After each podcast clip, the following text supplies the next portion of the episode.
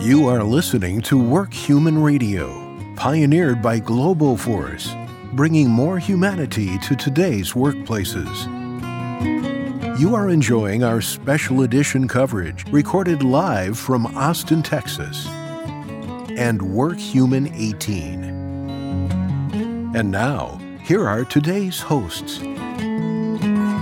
All right, good afternoon and welcome back to Work Human Radio. I am your host, Todd Schnick, joined by my friend and colleague, Rayanne Thorne.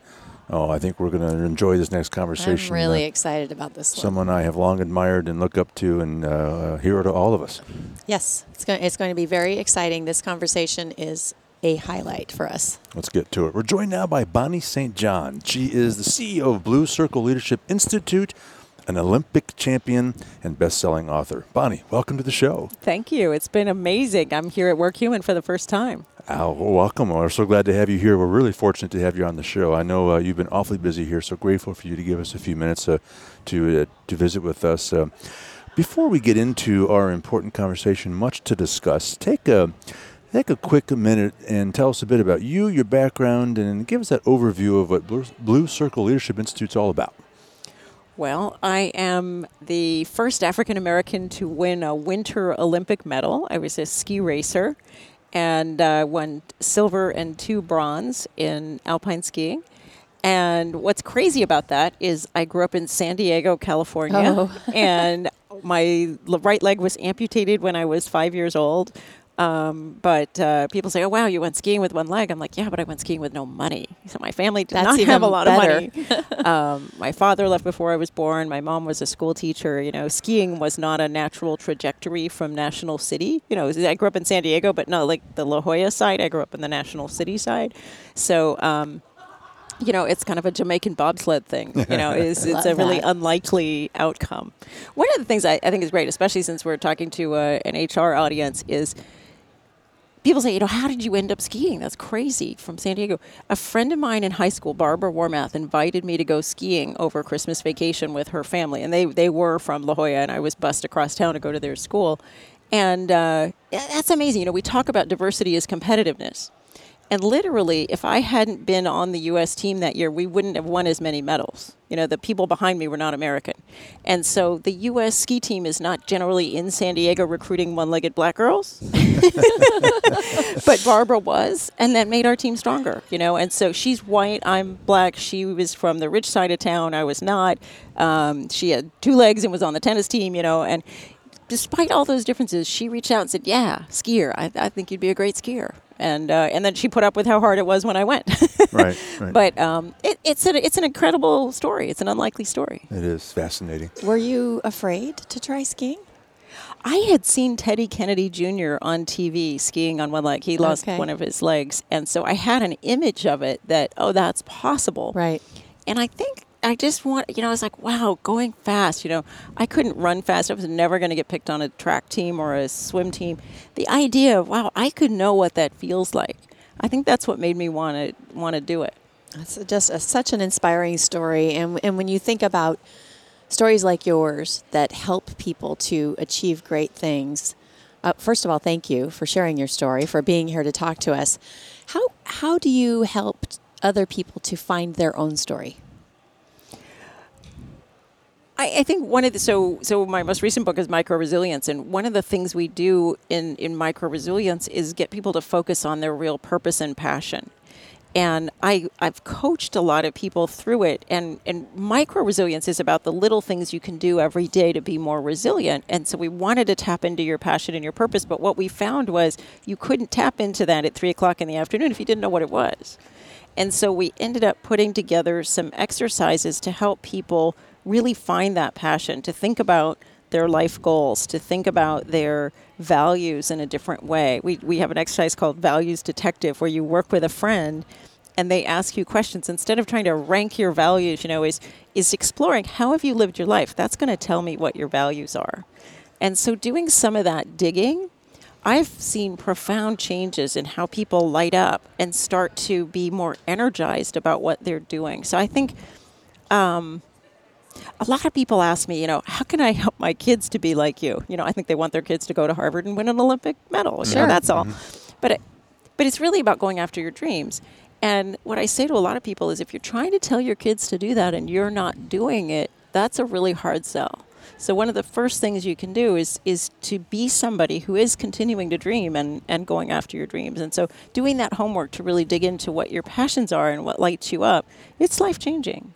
Why it's so disappointing to me that there are still so many people that don't know their passion and purpose. They don't have a grasp. You, you just walk through some exercises and some processes that you have developed to help people find that. But what what have we done so wrong that so many people are are are either afraid to figure that out or think that I don't I, I can't a, achieve anything. There's a Stanford professor, and I'm going to blank on his name. He's cited in my book, but I can't think of his name. Who teaches the course about living a, a life, and he hates the word passion because what you just said is why do so many people not know what their passion and purpose is?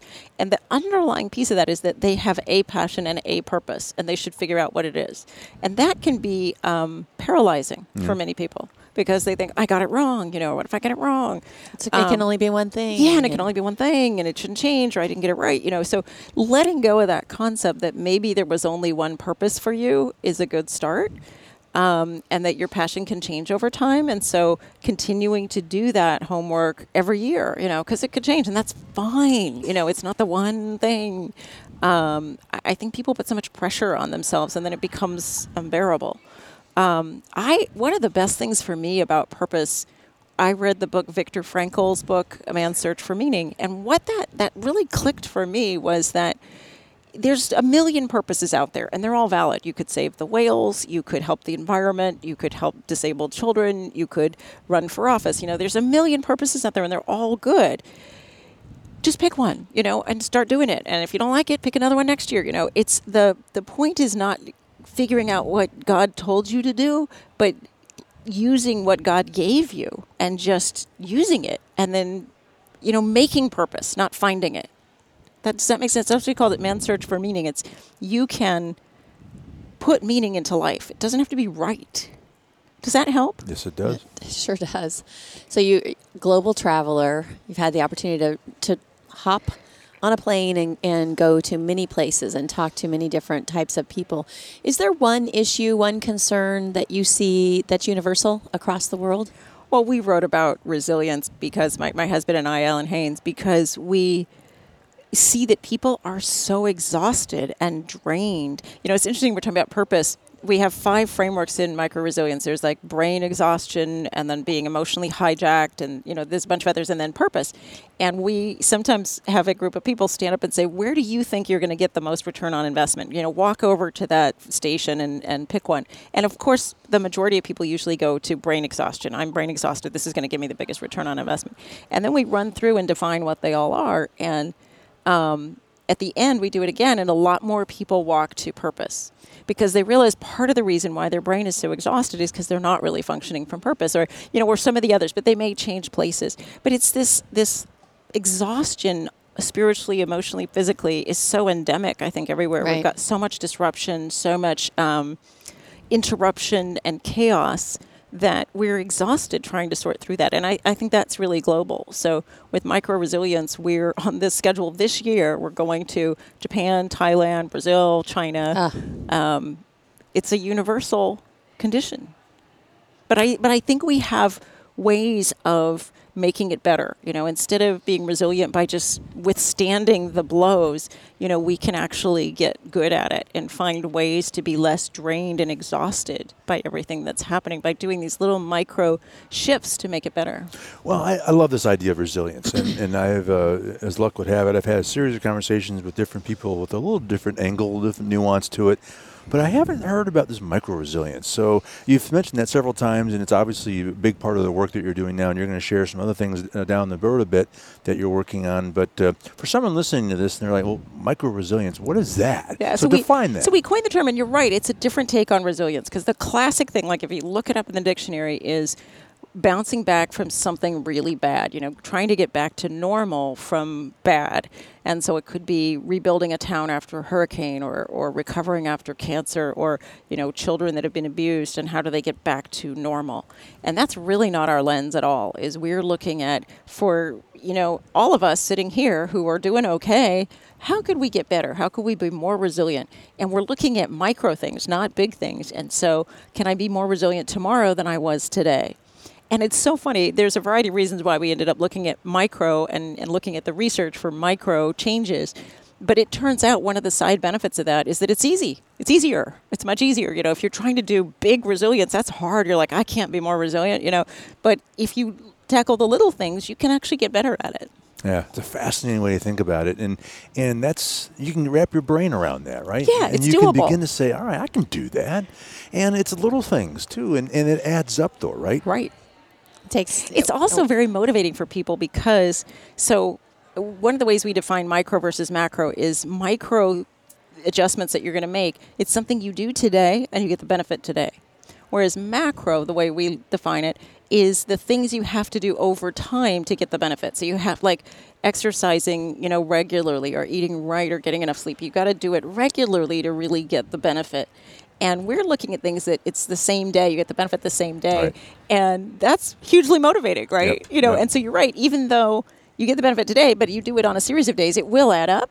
But the but the benefit's immediate. We're the microwave culture, right? And then what happens is you build momentum off of Right, that, right? Wait, right. I did that. I can, oh, I can do this, and then I, and then mm-hmm. all of a sudden, Well, and it also helps with the macro. Like we're not saying don't do macro. I mean, you should be doing all right. those things. But it's easier if you go through a tough day, you know, and I can't change what happens to you during the day, but if you go through a tough day and you're less drained by it, you're more likely to go home and maybe eat a healthier meal and mm-hmm. maybe exercise and sleep better and do all those things better if you were able to mitigate some of the s- stuff that was thrown at you. Yep. Let me give an example of macro and micro. This is really helpful. Exercise.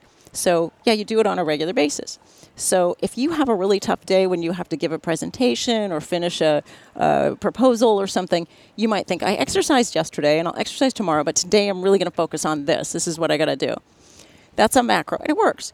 The micro perspective, though, is research shows that a little bit of exercise can make you smarter afterwards. And so the immediate same day benefit is if I do a little exercise, I get better uh, access to memory, I can make ideas, connections better, I generate more creative ideas, you know, all those things. So if you know that, you think, I've got a big thing I have to do today. I can't afford not to exercise. And it doesn't have to look like an hour of jogging or getting sweaty. It could be 15 minutes of walking. You know, it could be something simple, but you know you're getting your juices flowing. So now, you know, I do this all the time when I have to give a speech or I have to spend a day writing on a book. I'm going to exercise first. I'm not going to say, "Oh, I'm too busy today."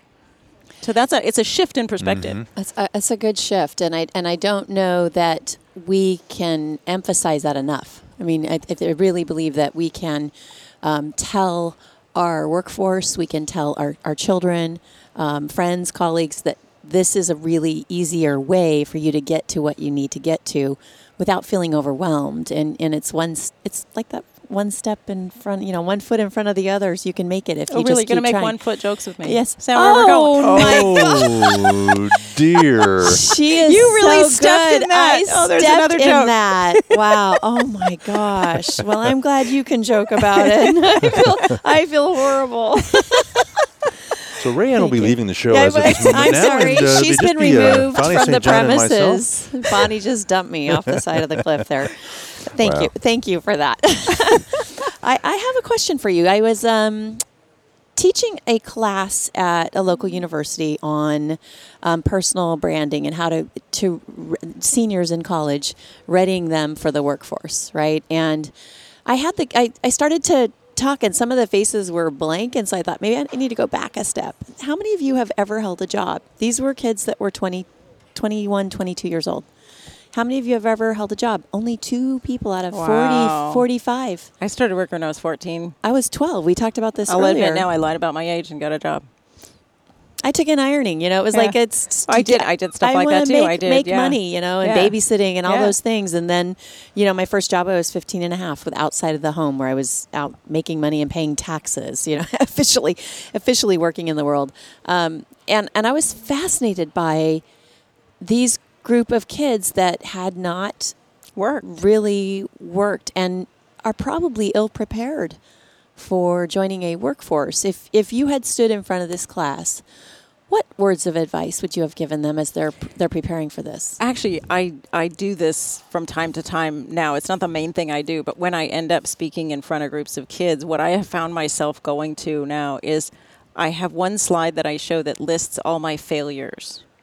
And I think that's so important because what we're seeing is that kids today are on social media and they see everything so perfect. Right. And they don't understand, again, as if you've never worked, that there's a lot of failure on the way to getting anything done. So if you want to do do things like I've been able to you know have the blessing of achieving many different things there you know if i had 10 things on my resume that means there's at least 100 failures behind that you know and to to kind of help them see that. I sat down with a group of seniors um, a, a little while ago and i talked to them about the difference between looking extraordinary and being extraordinary. And I asked them to, to think about what that meant. And they had such interesting answers. They said, you know, looking extraordinary is something fleeting, but being extraordinary is something that you really own and you live with, and it's, it's more permanent.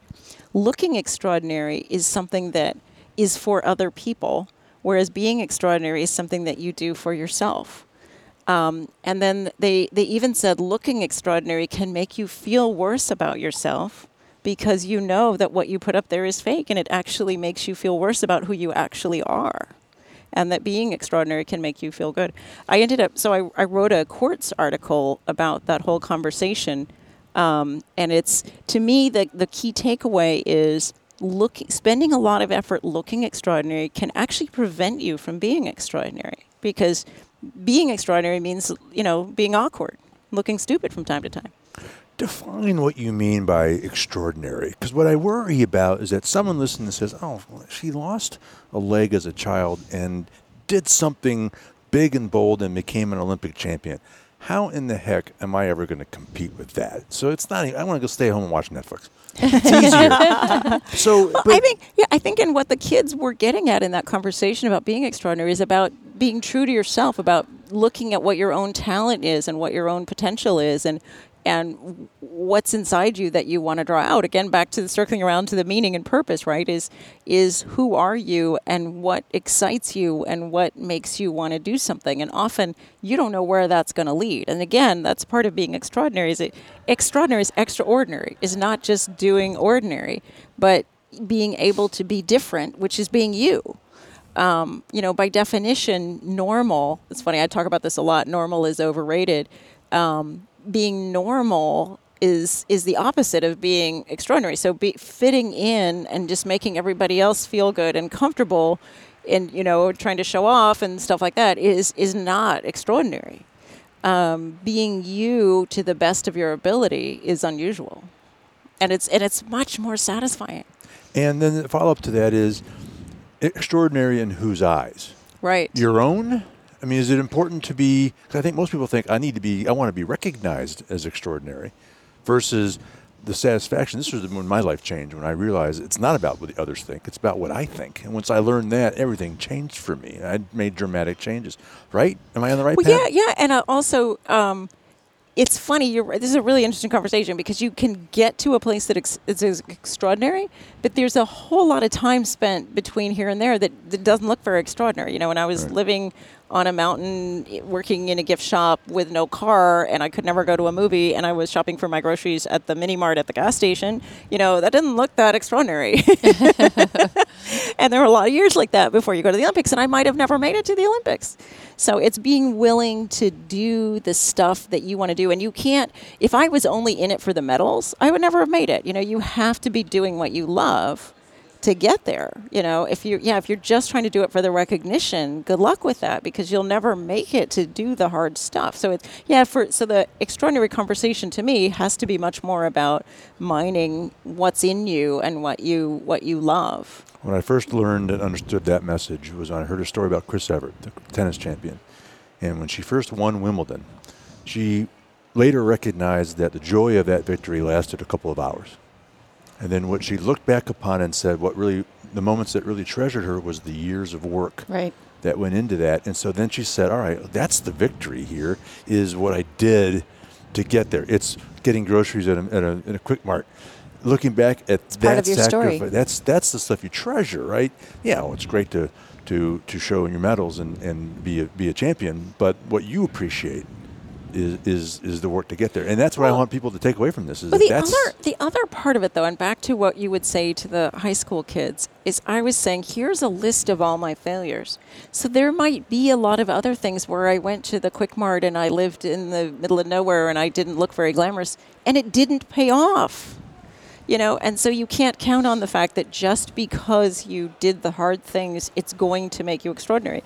You may fail at 10 things before you find something that really works. So uh, here we are at Work Human, an event that has actually um, spawned a movement, the Work Human movement.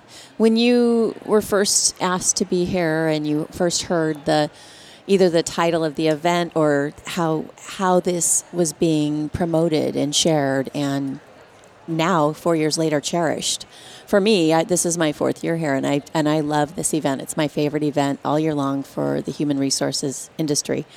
What does that mean to you? When you heard, first heard work human what did that mean? And then now that you've been here and you've felt this energy here this undeniable uh, force Well, I was it. introduced to this by one of my dear friends at Bank of America, um, Namrata, and uh, you know, she she said this is amazing. You know, she was trying to convey how amazing it was and say you have to be here, and uh, actually being here. It's so it's so important, and and it's it. I'm so glad I'm doing micro resilience here because micro resilience is so much about being high performance but still being human. We often uh, are sold the, like it's a teeter totter, like you have to choose one or the other. You can either be work or you can be happy and healthy, and you know, or you can workaholic, you know, or it's like it's a choice. And and micro resilience is really about humanizing high performance is you can be a high performer but still be yourself your values and be and be great and still be achieving a lot and so how do you unite those things um, and and just everybody here is in that quest of you know how can we work and be talented at work and achieving at work but still be our best selves as humans What I admire most about your story is that you achieved a, a great thing. You won three Olympic medals. and a lot of people would have said, okay, I'm done. Now I can just go ride that wave of, of victory. No, you kept doing. You kept building. There was always something next, a new project, a new this. I suspect there's something next. So tell us what uh, we can expect from you down the road. Well, we're really excited at Blue Circle Institute about um, taking this globally and being able to go beyond. You know, I can train so many people on micro resilience, but uh, we've created a train the trainer program, and it's been so fun. We're working with David Covey, who's Stephen Covey's son, and uh, and it's it's really fabulous. It's got videos in it. It's got lots of resources in it, and so we're going out and enabling other people to train it. And so we're going to be training trainers in Thailand and Brazil uh, and Japan, and and so that's exciting for me is to go beyond what I can do and really leverage making a difference around the world through other people and and and just to you know we're going to be going all those places and and just really exciting. I'm going to need all the micro resilience I can get though to, to keep doing it, but um, but just to know that it's going to go beyond what I can do. Yeah, and that needing that micro resilience never ends. I mean, that's that's a lifelong process, right? It is. It is, and it's and it's been a challenge for me too to build the habits into my life. Oh, I want to say to people, if you're listening to this and you just want to get a taste of it, go to microresilience.com, and if you scroll sort of halfway down, there's some videos. There's you can access like six different little two-minute videos that give you practical things you can do. You know, we have we haven't gotten into some of the detail, but these are quick, and you can share them with your team. You know, and so you can have that shared vocabulary around how to be more resilient and how to have high performance in a in a more sustainable way. Outstanding. Well, Bonnie, I hate to say it, running low on time. Before I let you go, should anyone want to reach out to you to, to ask you any questions or learn more about your story and your work, where do, where do they go? Uh, microresilience.com is great. Um, BonnieSt.John.com they can go to as well, and you can contact me from there. Absolutely. We'd love to hear from you. Outstanding. Bonnie St. John, the CEO of Blue Circle Leadership Institute, a former Olympic champion and best and best-selling author. Bonnie, thanks again for joining us. Thank you. Thank you, Bonnie. All right, it's all the time we have for now. Todd and Rayanne signing off from Austin, Texas. We'll see you again very soon on Work Human Radio. Work Human Radio is brought to you by Globoforce, pioneers of the Work Human movement. Globoforce helps make work more human for millions of people and organizations worldwide. Learn more by visiting workhuman.com and join the Work Human movement by following us on Facebook, Twitter, and the Work Human Community Forum on LinkedIn. Thanks again for listening to Work Human Radio.